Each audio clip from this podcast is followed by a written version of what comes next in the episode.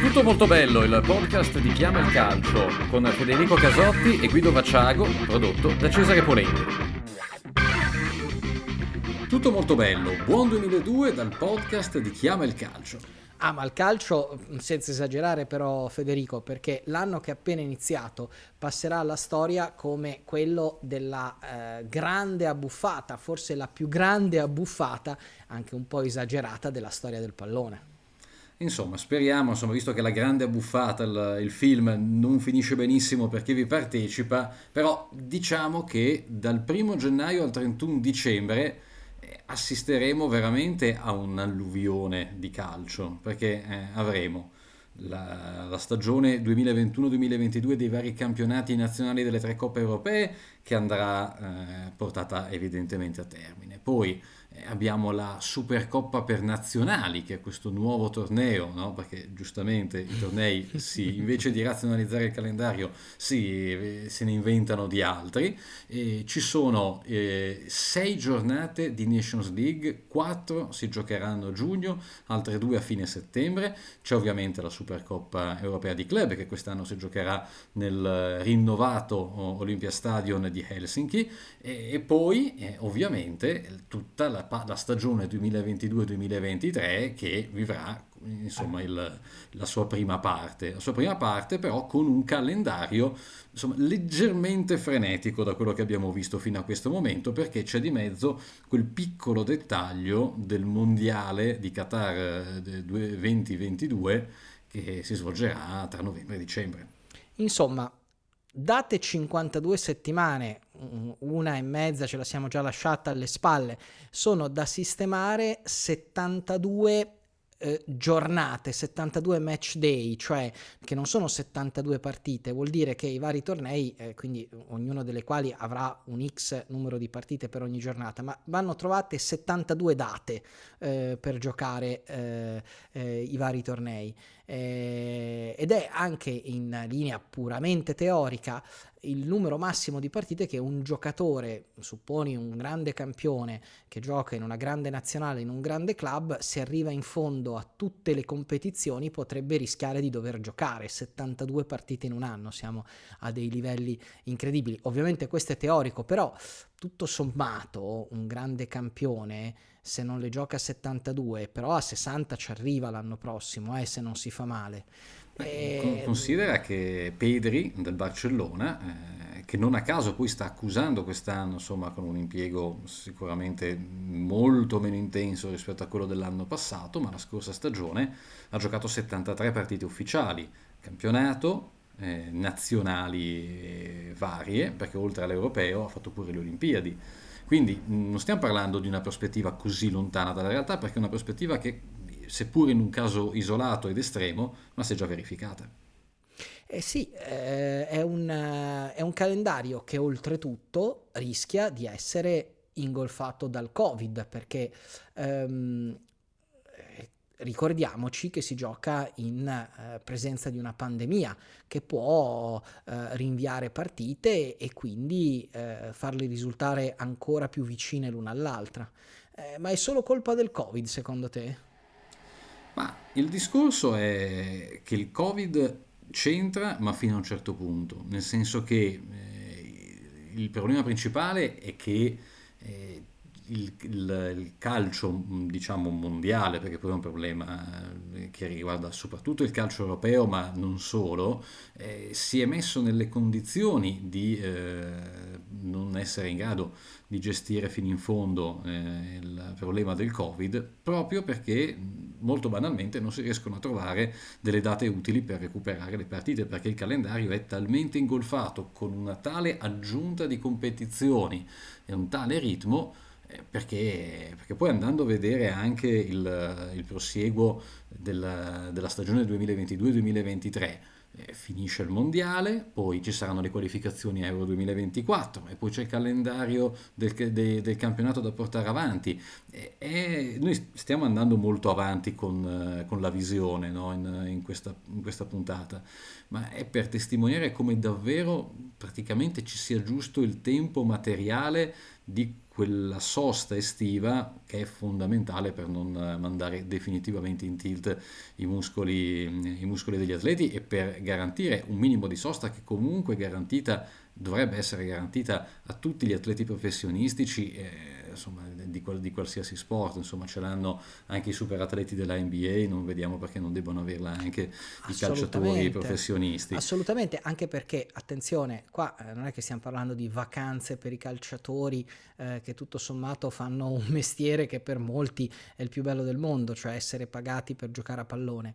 Il problema non è certamente andare in vacanza perché si è stressati o affaticati da un lavoro vero, visto che non lo possiamo definire il loro un lavoro vero, però è una questione proprio fisiologica, cioè un corpo di un atleta che è una specie di motore di Formula 1, perché comunque è un corpo portato, è un organismo portato a esprimersi sempre al top, che è sempre portato al limite delle sue possibilità, ha bisogno di fermarsi. Quindi quando si parla di vacanze per i calciatori, non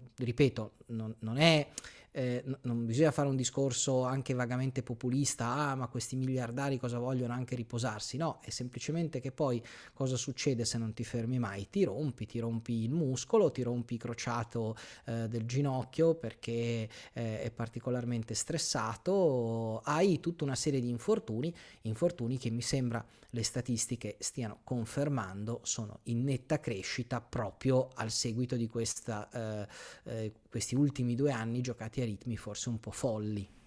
E aggiungo a rischio infortuni anche molto più semplicemente un calo delle prestazioni, un calo della qualità media delle prestazioni. È automatico. Perché è evidente che è sotto gli occhi di tutti, tanto per fare un esempio molto vicino a casa nostra, che gli azzurri che hanno vinto l'Europeo a Wembley lo scorso luglio, è inevitabile da un certo punto di vista, ma si conferma la tendenza che è molto difficile poi riconnettersi dopo uno scarico di adrenalina del genere.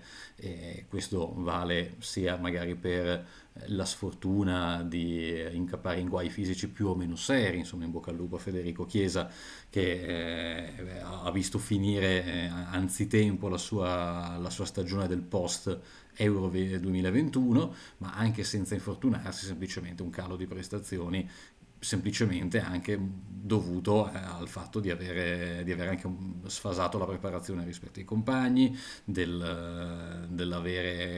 non essersi evidentemente riposati probabilmente nella maniera giusta. E chiaramente sono diverse le problematiche che si vanno a sommare. Noi ne abbiamo individuata qualcuna. In particolare, qui vorrei ritornare sul focus iniziale, è proprio il discorso del Covid, la gestione dell'emergenza Covid che nel momento in cui si è ripresentata con questa quarta ondata, la variante Omicron, chiamiamola come vogliamo, l'aumento dei contagi che è tornato a essere incontrollato, è tornato a richiedere delle decisioni per gestire la situazione. E però sono la differenza tra i protocolli o l'approccio a questa emergenza che si è avuto in paesi come la Germania o come la Premier League, che noi da diverse puntate indichiamo come il punto di riferimento, un po' la stella polare del calcio non solo europeo ma globale. Se poi andiamo a vedere invece la difformità di valutazione che è avvenuta, che sta avvenendo in Italia, l'incertezza del diritto, molto grezzamente, sì. E vediamo che è un qualcosa che poi effettivamente nuoce, ma nuoce proprio a livello pratico al nostro movimento. Nuoce a livello pratico, nuoce a livello di immagine. Insomma, noi abbiamo avuto una emergenza che è quella che ha portato al decreto del governo del 30 di dicembre, e la ripresa del campionato che si era fermato il 23 era fissata per il 6 di gennaio. La Lega si è riunita il 5 di gennaio. Ora, gestire un'emergenza alla vigilia di una giornata di campionato non è forse un'idea geniale. Il tempismo è certamente sbagliato. Nel momento in cui il governo emette un decreto il 30, il 31, tu puoi già iniziare a pensare a qualcosa per come riprendere il campionato, ma sostanzialmente il Covid, che ci tiene compagnia da purtroppo quasi 2 anni, non è qualcosa che scopri all'improvviso il 5 di gennaio del 2022, finendo poi per rinviare una serie di partite del giorno dopo, ognuna per una ragione diversa, ognuna con situazioni diverse. Il problema delle ASL, per esempio, non è un problema che è nato il 5 di gennaio di quest'anno, è un problema che è nato il 4 di ottobre del 2020, cioè 14 mesi fa, quando il Napoli venne bloccato dalla ASL, non mi ricordo se la 1 o la 2 di Napoli, a non... Mi viene in mente la 1, la 2 o la 3. O la 3. Però non... e venne fermato dalla ASL di Napoli prima di partire per Torino. Ecco, il problema di una cabina di regia delle ASL, come di cui ho sentito parlare il 5 gennaio, non è un problema del 5 gennaio 2022, è un problema del 5 ottobre 2020, ovvero all'indomani di quella pantomima che si fece registrare il 4 ottobre. Cioè, perché da quel momento a oggi non si è pensato a una cabina di regia che coordinasse il problema delle diverse ASL che potevano decidere sulle partite? Insomma, sì, questa cosa del Covid incide, e poi incide in maniera diversa, perché appunto da noi forse non si è brillato da questo punto di vista per organizzazione, ancora una volta, ma qua meriterebbe forse una puntata a parte. Bisognerebbe capire come funziona la Lega Calcio, perché la Lega Calcio non è una vera lega, non è un sistema che cerca di massimizzare guadagni, immagine, competitività del torneo. Ma è la chiamavano una volta la Confindustria del pallone, è in realtà un luogo dove i presidenti vanno a scannarsi e vanno a cercare di fregare l'un l'altro. L'hanno anche chiamata l'assemblea di condominio, che probabilmente molto più adeguata come definizione, ma un'assemblea di condominio di quelli litigiosi, ecco, perché io per fortuna per esempio non è che abbia assemblee particolarmente litigiose, ma di quelli dove c'è uno che tiene lo stereo alto e l'altro al cane che fa la pipì sullo zerbino del vicino, ecco, quel tipo di condominio lì. È un problema, anche perché appunto poi c'è sempre qualcuno che vuole fare il furbo, ma questo è un po' atavico, no? Sì, peraltro il tema è anche che il Covid, che ci auguriamo ovviamente di ridimensionare, di gestire, non voglio dire di debellare perché mi sembra abbastanza utopistico, però sarà ancora parte delle nostre vite realisticamente tra un anno. Noi probabilmente, con ogni probabilità, il mondiale di Qatar 2022 lo vivremo comunque con il Covid in qualche modo ancora parte delle nostre vite, e è evidente che creare il calendario del calcio italiano, europeo, mondiale da qua ai prossimi 2 anni, perché è questo che di fatto si sta facendo in queste settimane, la sensazione è che non si tenga in alcun conto proprio il fatto che possa esserci il rischio di non riuscire a completare di doversi fermare a un certo punto. Esatto, di dover andare a spizzichi e bocconi, di dover recuperare e di perdere di vista o di mettere in pericolo l'obiettivo primario di tutte le leghe, che è quello di portare a termine i propri campionati, insomma, whatever it takes, come disse qualcuno in un altro contesto.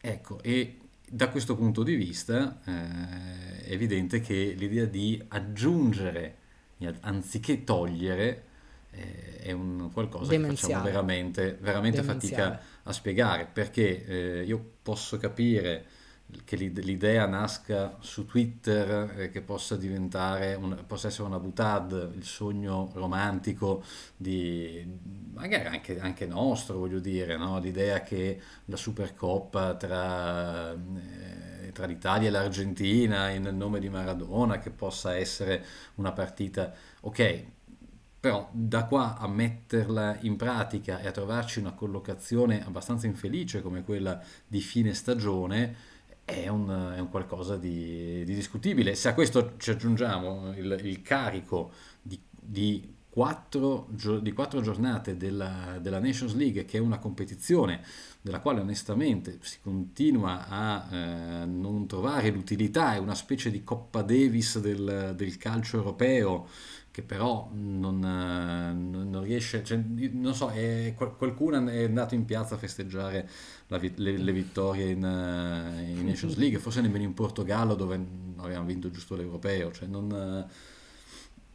però con no, questo, no, sono d'accordo, anche perché la finale di Supercoppa, questa Supercoppa Sud America Europa, che si giocherà a Wembley il 1° di giugno, insomma, davvero si organizzano trofei o competizioni con la stessa leggerezza con cui si organizzano le pizzate di classe, cioè appunto uno lancia l'idea, dice ah sì molto bello, però poi appunto il problema di collocarle con la differenza partite... che qui non puoi bidonare, però esatto, rispetto alla pizzata non ci si può non presentare.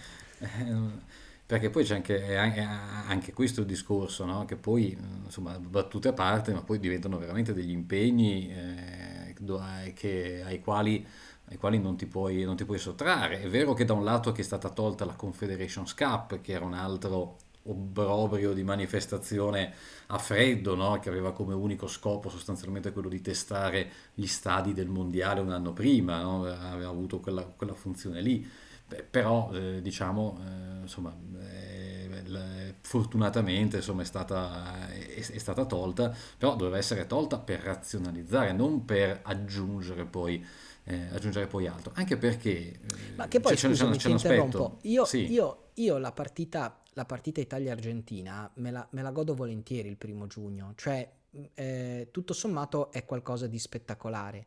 Però il problema, infatti, lo sostengo da tempo, non sono queste grandi sfide, eventualmente queste idee che possono dare un'aggiunta di spettacolarizzazione al movimento, al calcio in generale, ma sono la miriade di partite inutili che mi fai giocare, perché tu mi fai giocare Italia-San Marino, mi fai giocare Italia-Liechtenstein, ecco, io Italia-San Marino, Italia-Liechtenstein vorrei non vederle. La pensi un po' come Lineker, insomma. Sì, ma non hanno nessun senso, cioè io capisco la favola, il fatto che il Liechtenstein possa giocare contro, un giocatore del Liechtenstein possa giocare contro Cristiano Ronaldo e scambiarsi la maglia, ma piuttosto gliela facciamo mandare da Cristiano Ronaldo la maglia. Sei molto... Io sulle nazionali invece sono molto... penso che abbiano ancora... cioè che sia un'ultima isola dove questo tipo di partite, anche quelle più sproporzionate, anche il San Marino Inghilterra 0-10, no? Perché poi quello che dici tu è... ogni tanto, appunto, seguendo Gary Lineker su Twitter, sì, certo, lui si scatena sempre su queste cose qua, no? Lui è politicamente scorretto, quindi... esatto, devo dire, io invece penso, ad esempio, penso che il criterio come il tuo, ad esempio il criterio del rugby, no? Cioè che i test match vengono fatti tra squadre dello stesso ranking, però perché? Perché nel rugby l'Italia non batterà gli All Blacks nemmeno fra 80 anni, no? Nel calcio non dico che succederà mai che il San Marino possa battere l'Inghilterra, però sempre di meno però probabilmente, ecco, è un'implicita presa d'atto che magari questo tipo di situazioni, che anche nel calcio magari le differenze si stanno allargando sempre di più, anche se probabilmente nelle nazionali, a livello di nazionale, forse anche l'europeo dimostra che il livello medio sia comunque un livello per carità, omogeneo. Il fatto è che tu devi sfrondare da qualche parte. Allora, l'abbiamo detto, perché l'anno non lo possiamo allungare, sempre 52 settimane ci sono, e quindi abbiamo detto che i giocatori devono riposare a un certo punto, quindi da queste 52 settimane un tot ne devi togliere, diciamo 5 o 6 settimane sparpagliate durante l'anno per riposare le devi mettere, e quindi poi alla fine se tu vuoi fare Italia-Argentina, e a me, ripeto, può anche star bene di fare Italia-Argentina a Wembley, però devi togliere qualcosa. E allora cosa togli? Guarda, io la prima roba che mi viene in mente se devo sfrondare è proprio Italia-San Marino o Italia-Liechtenstein, ecco, una per una. Ad esempio la Nations League, perché poi Italia-Germania, Italia-Inghilterra, le partite, stiamo parlando di partite che si giocheranno nella fase gironi di Nations League, cioè devono avere un senso queste partite, no? Io nella Nations League non trovo il senso di affrontare due volte, a parte il rischio che l'Italia faccia infili una quantità di figuracce, perché poi c'è anche quell'aspetto da tenere conto. Questo no? Non è un problema nostro, però, diciamo. Sì, questo è anche un problema, sì, però è il senso di tutto questo. Secondo me la Nations League ha più senso delle qualificazioni mondiali ed europee, perché se non altro, avendo questo meccanismo di serie A, B e C, fa sì che le partite di Nations League siano sempre tra nazionali di grande tradizione, che quindi siano partite di grande prestigio, no? Quindi noi quest'anno abbiamo un girone con Inghilterra, Germania e Ungheria, e sono tre partite, soprattutto quelle con Inghilterra e Germania, ma via anche con l'Ungheria, che hanno un loro fascino. Anche lì bene, mi sta bene, è intelligente come meccanismo quello di fare un meccanismo di promozioni, retrocessioni, in maniera che poi ci sia la possibilità di una squadra di Serie C di arrivare a giocarsi la Serie A della Nations League e quindi di sfidare le grandi squadre, ma lo faccia attraverso un percorso. Io dico che in questo momento la Nations League dovrebbe servire per fare le qualificazioni agli europei e ai mondiali, cioè sfruttare quelle partite, sfruttare quel ranking che si viene a creare tra Serie A, B e C per creare le qualificazioni al mondiale e evitare, ripeto, partite completamente inutili, perché io adesso continuo a citare Italia-Liechtenstein, ma ti potrei dire anche comunque che ci sono certe altre sfide assolutamente inutili delle qualificazioni, che oltretutto rischiano di togliere le grandi nazionali dal mondiale. Dice, ah, ma quindi tu sei contro la meritocrazia? No, non sono contro la meritocrazia, però noi andiamo a giocarci il mondiale, no, ma vedi che non sono inutili, però. Con la Macedonia, non sono inutili, noi adesso andiamo a giocarci il mondiale con la Macedonia, supponi che perdiamo, supponi che la Macedonia vada al mondiale al posto dell'Italia, tu dirai, certo, meritocrazia, boh, sì, però insomma... Però ce lo siamo meritati. Con una partita secca. Ce lo saremo meritati. Con una partita secca, cioè voglio dire, allora bisognerebbe anche analizzare. Secondo me ci sono i ranking, in altri sport il ranking stabilisce l'accesso ai tornei. A questo punto se tu hai un ranking utilizzalo. Il discorso è che nel rugby nel rugby il ranking ha un valore reale perché sono gerarchie, anche nel tennis, perché sostanzialmente c'è anche un'elite nel rugby di nazioni che comandano e che sanno che da lì non le smuoveranno mai, quindi c'è anche quello. Poi dopo il ranking è questione dell'Italia che deve guardarsi le spalle dalla Romania e dalla Georgia, ci stiamo perdendo, perché il focus è bisogna sfrondare il calendario, da qualche parte bisogna tagliarlo, e invece continuano ad aggiungere a inzepparlo di partite. E per esempio un'analisi che secondo me va fatta è l'effetto che l'anno prossimo avrà il mondiale sulle stagioni dei club di tutto il mondo, di tutta Europa se non altro, perché permettimi di dire, per la prima volta nella storia potremo sì affermare senza esagerare che si tratterà di campionato falsato. No, perché il discorso della Nations League incide perché porterà l'Italia comunque a chiudere la stagione molto tardi, ma in generale un po' tutti, no? Però in particolare guardando al nostro campionato, si chiude a fine giugno. Già tradizionalmente è un sacrificio iniziare il campionato a Ferragosto, no? Quest'anno, nel 2022, sarebbe da iniziare volendo anche una settimana prima. Se si iniziasse il 6-7 di agosto non sarebbe male, ma è evidente che sarebbe uno shock culturale non da poco. Quindi poniamo anche che si inizi il 13 di agosto, arrivano poi anche le coppe europee, e le coppe europee non sono come quelle degli anni fino a quest'anno, che si gioca ogni 2 settimane, perché l'imperativo della UEFA è quello di finire la fase a gironi delle coppe il 3 di novembre. Di solito il 3 di novembre si gioca la quarta giornata, quindi significa veramente comprimere il calendario. In mezzo, a fine settembre, ci sono altre 2 partite di Nations League, e qui non dico più niente perché ho già detto tutto quello che penso, e così arriviamo a metà novembre con il mondiale. Devi lasciare i giocatori una settimana prima, che è comunque molto poco rispetto al solito. È il record negativo della storia del calcio, una settimana di ritiro premondiale.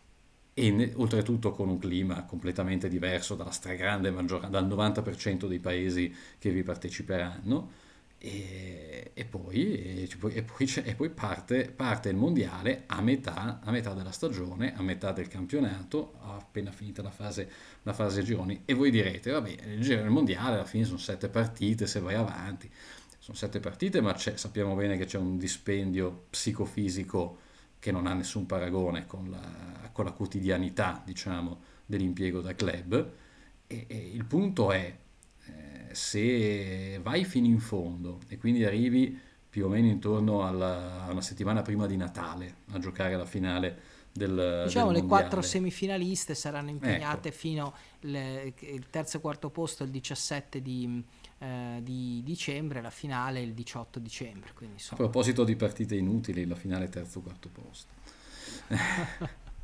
Ma voi pensate veramente che si farà il Boxing Day quest'anno, nel 2022?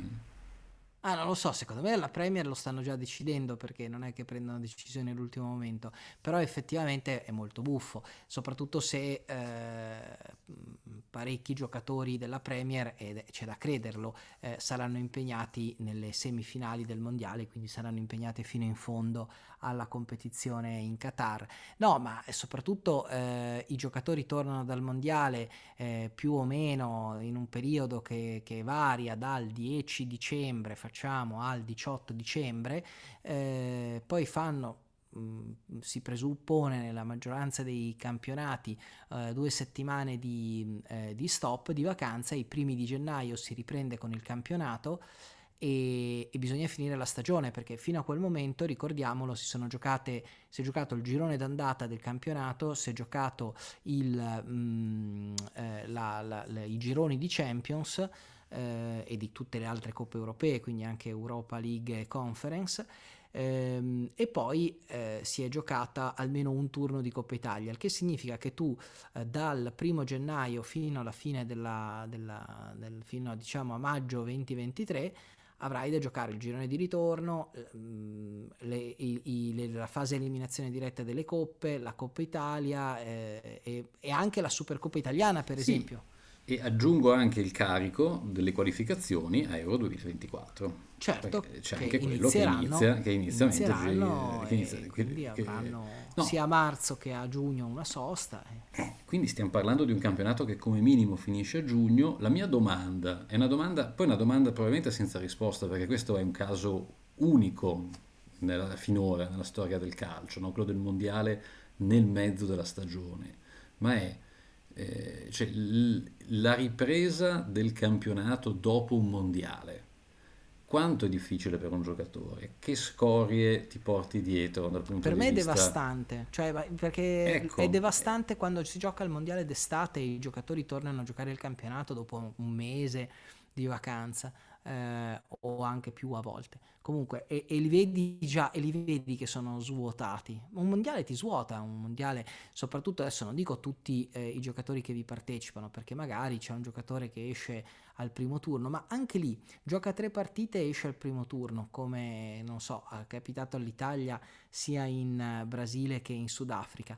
È vero, dal punto di vista fisico tutto sommato ha giocato solo 3 partite, ma dal punto di vista psicologico è distrutto, perché un'eliminazione al primo turno, soprattutto se appartiene a una nazionale importante, è un'umiliazione. Quindi insomma, riesci a risintonizzarti sul club nel giro di 2 settimane? Se sei molto solido psicologicamente sì, ma altrimenti insomma, no. È secondo me l'incognita più rossa, l'incognita che si sottovaluta di più e che rischia veramente di rendere la stagione 2022-2023 qualcosa di totalmente imprevedibile, di totalmente nuovo, proprio perché l'aspetto mentale sarà l'aspetto preponderante, al netto ovviamente del discorso delle tenute fisiche, degli infortuni che ovviamente non scopriamo ora. Ma mi viene da sorridere pensando a chi vuole, e ne avevamo già parlato in una precedente puntata, di chi vuole il mondiale biennale, ovvero la FIFA, di chi sta lavorando per questo e di come pensare anche di collocarlo nel calendario. Però attenzione, perché Giannino inteso come Infantino, lui dice sì, ti vuole piazzare il mondiale in 2 anni, ma c'è in mente anche la riforma del calendario più logico. Quindi alla fine io il mondiale in 2 anni, come avevamo fatto in una puntata che invitiamo a riascoltare, io lo baratto volentieri se mi rimetti ordine nel calendario e se mi fai le sfrondatine e le spuntatine del calendario come si deve, perché a quel punto mi diverto anche di più col mondiale in 2 anni, ripeto, se mi togli delle partite che non voglio assolutamente più vedere. Certo che se invece rilanci la Nations League mettendoci dentro Brasile e Argentina mi sembra che non si vada verso la direzione che tu, Guido, auspichi. Sì, anche perché io ce l'ho il mio sogno, te lo dico, il calendario da sogno, e lo teorizzo da tempo, e allora te lo dico. Dai, sono pronto. Allora, calendario dei club va dal 1 settembre al 30 aprile. I club giocano dal 1 settembre al 30 aprile, 35 settimane senza interruzioni nazionali, senza menate. 1 settembre 30 aprile, quindi in 35 settimane tu fai un campionato nazionale a 16 squadre, come ai bei tempi, quindi 30 giornate, 30 partite. Coppe europee mettiamo da 13 partite come sono adesso, Super League permettendo, ma facciamo finta che adesso la Super League non ci sia, 13 partite, quindi se arrivi fino in fondo. Coppa nazionale 9 partite, quindi ti aggiungo delle partite della Coppa nazionale perché io voglio fare una cosa un po' più FA Cup, un po' meno Coppa Italia. Totale 52 partite in 35 settimane, vuol dire che giochi 17 infrasettimanali e 18 settimane libere, quindi hai anche tempo per allenarti bene. Quelle 18 settimane libere, se per caso hai rinviato qualche partita, la puoi recuperare, quindi non hai l'ansia di giocare a tutti i costi. In quelle 18 settimane libere metti anche i riposi. E invece le nazionali dal 1 maggio, cioè dal giorno dopo alla fine del campionato o delle varie competizioni, dal 1 maggio al 20 giugno, 7 settimane, 14 possibilitate per fare tutto quello che volete con le nazionali, mondiali, Nations League, europei, qualificazioni. Avete 7 settimane per fare tutto quanto e fare 14 partite delle nazionali. Poi dal 20 giugno al 20 luglio tutti in vacanza, dal 20 luglio ritiri, che così sono prima della prima partita ufficiale 40 giorni come si facevano una volta, magari in montagna. Allora, ti darei in mano la FIFA adesso. No, tutto questo è ovviamente teorico, però perché teorico? Cioè, voglio dire, come ci siamo divertiti noi adesso con un block notice e una penna a immaginare il calendario e ci è venuta fuori una cosa forse anche più logica di quanto volessimo fare per scherzo. E forse anche FIFA, UEFA, ECA si potrebbero trovare e discuterne. No, il modello, io penso che il modello possa anche passare attraverso magari una via di mezzo, che può essere quella non a 16, che è molto drastica, anche se poi lo sappiamo bene, erano altri tempi, ma il campionato italiano a 16 squadre ha vissuto la sua epoca migliore in assoluto, no? Però anche magari un dimagrimento a 18 che libera comunque 4 giornate, che poi sono tendenzialmente le 4 giornate degli infrasettimanali, che sono sempre vissuti con grande scocciatura da allenatori, in generale da giocatori, con maxi turnover eccetera eccetera.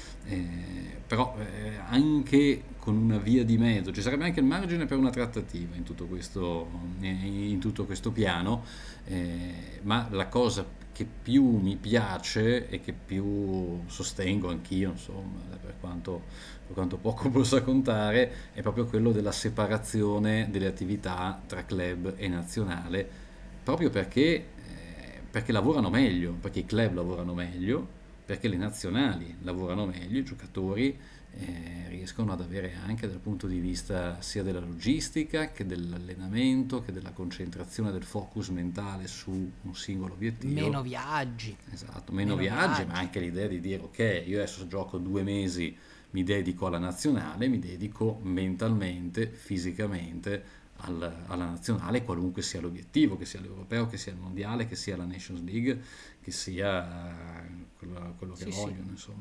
Vabbè, noi la riforma ve l'abbiamo scritta. Esatto.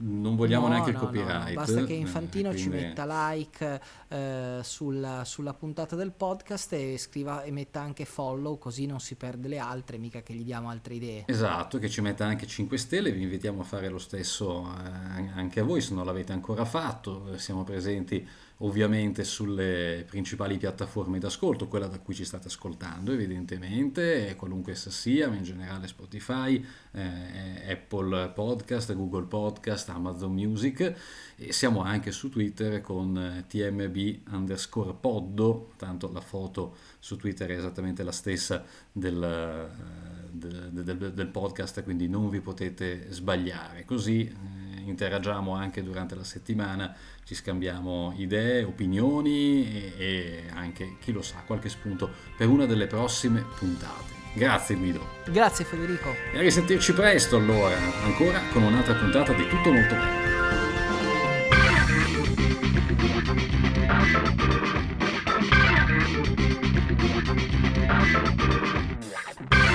Tutto Molto Bello, il podcast di Chiama il Calcio, con Federico Casotti e Guido Vacciago, prodotto da Cesare Poletti.